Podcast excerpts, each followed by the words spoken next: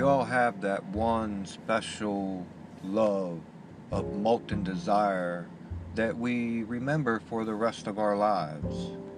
This is a short poem about such experiences, titled Euphoria.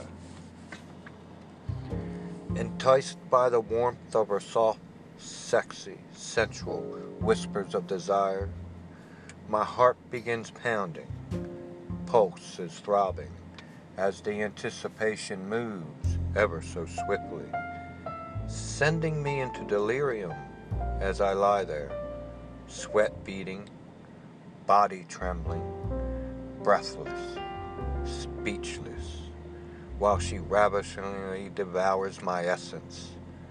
Sexuality is peaking as she empties out my soul.